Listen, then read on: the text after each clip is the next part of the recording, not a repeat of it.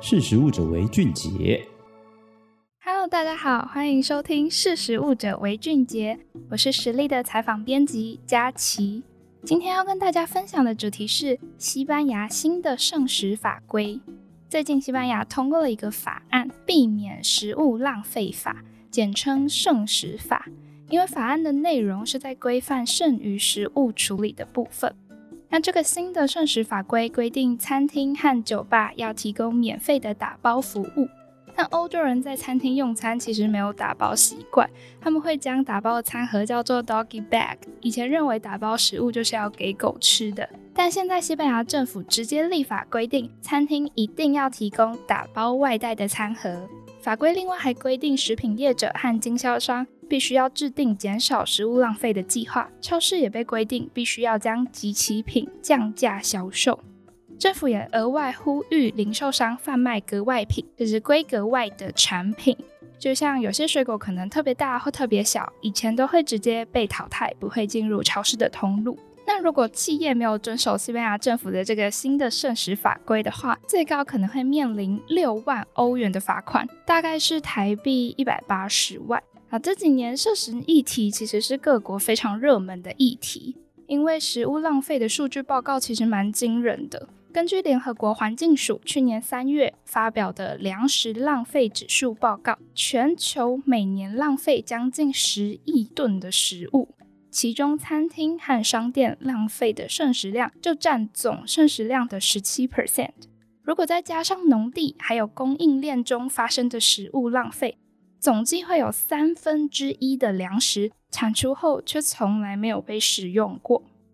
其实，现在世界各国都很重视剩食议题，各国的政府、企业和民间团体都一起投入减少食物浪费。但其实真正从法规层面来规范的国家不多。目前欧洲只有法国和意大利有剩食法规，而西班牙的剩食法规将在明年，也就是二零二三年一月上路。根据西班牙政府统计，西班牙二零二零年家庭丢弃的食物总计就有超过十三亿公斤，平均每个人一年会丢弃三十一公斤的食物。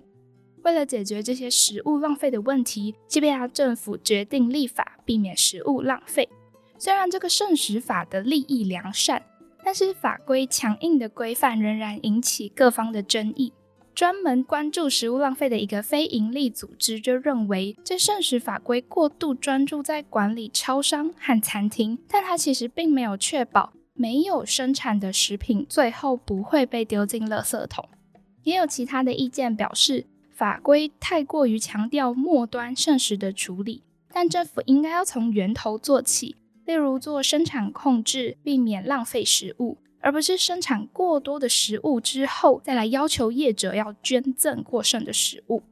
那其实西班牙不是第一个立剩食法，然后遭到反弹声音的国家，法国早在二零一六年二月。就已经立法禁止超商丢弃下架的食物。法国是全球第一个立法禁止超商丢弃食物的国家。法国的剩食法要求超市一定要将没有售完但可以食用的食物捐给慈善团体、喂养动物或是拿去做堆肥。这个剩食法还要求面积超过四百平方公尺的超市就必须和慈善机构签约，才能够方便捐赠作业。不然，这些超商业者将面临罚款和刑责。法国这个剩食法一开始推动，也引起超市业者强烈的反弹。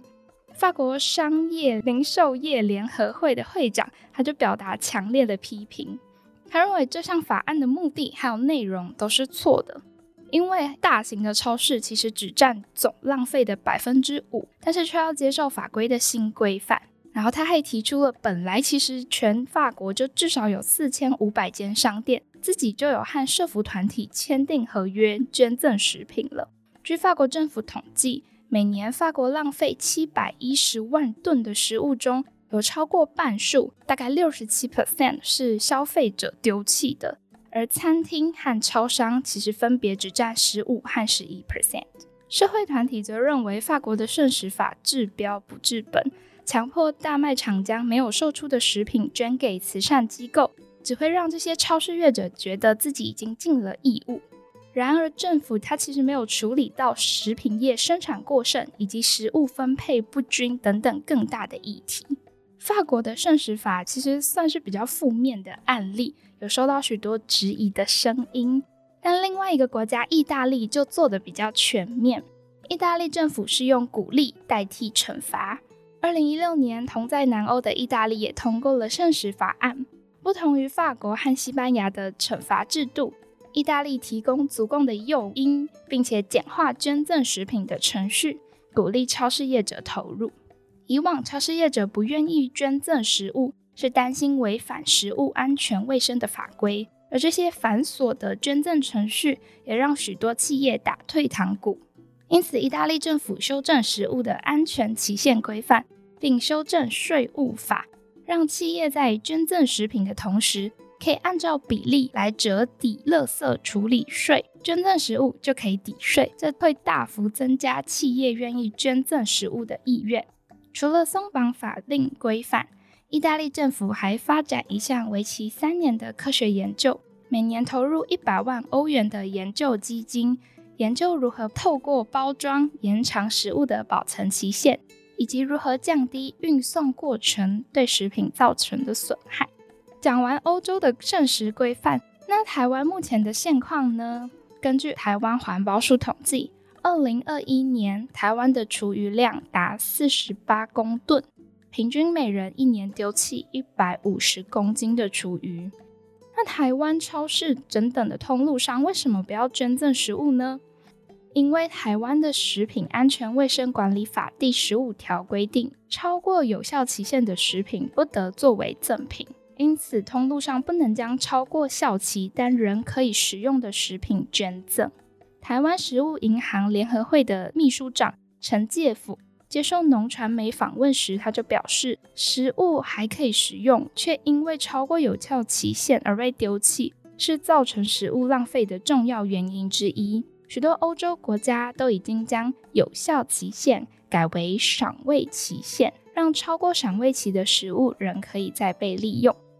陈介甫补充说明道，由于每种食物都有不同的特性。所以比较容易腐败的食物，比如说肉啊、水产啊、沙拉等等，还是可以维持有效期限的标示。但对于其他一般食品，就应该要改为赏味期，确保民众的食用安全没有疑虑。这表示，如果台湾不松绑食品法规的限制，并且调整有效期限的标示，台湾很难透过通路商捐赠食品来减少食物浪费。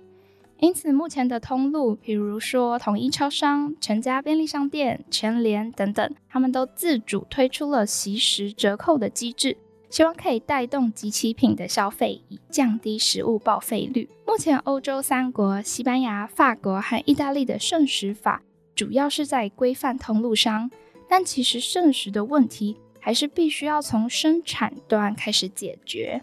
从前端的计划性耕种。计划性生产到加工端最大化食材利用，加上后端通路的进货调和，还有消费者适度合理的消费购物，才能真正的改善过多食物浪费的现况。以上是今天和大家分享的西班牙剩食法规，我们下次空中见，拜拜。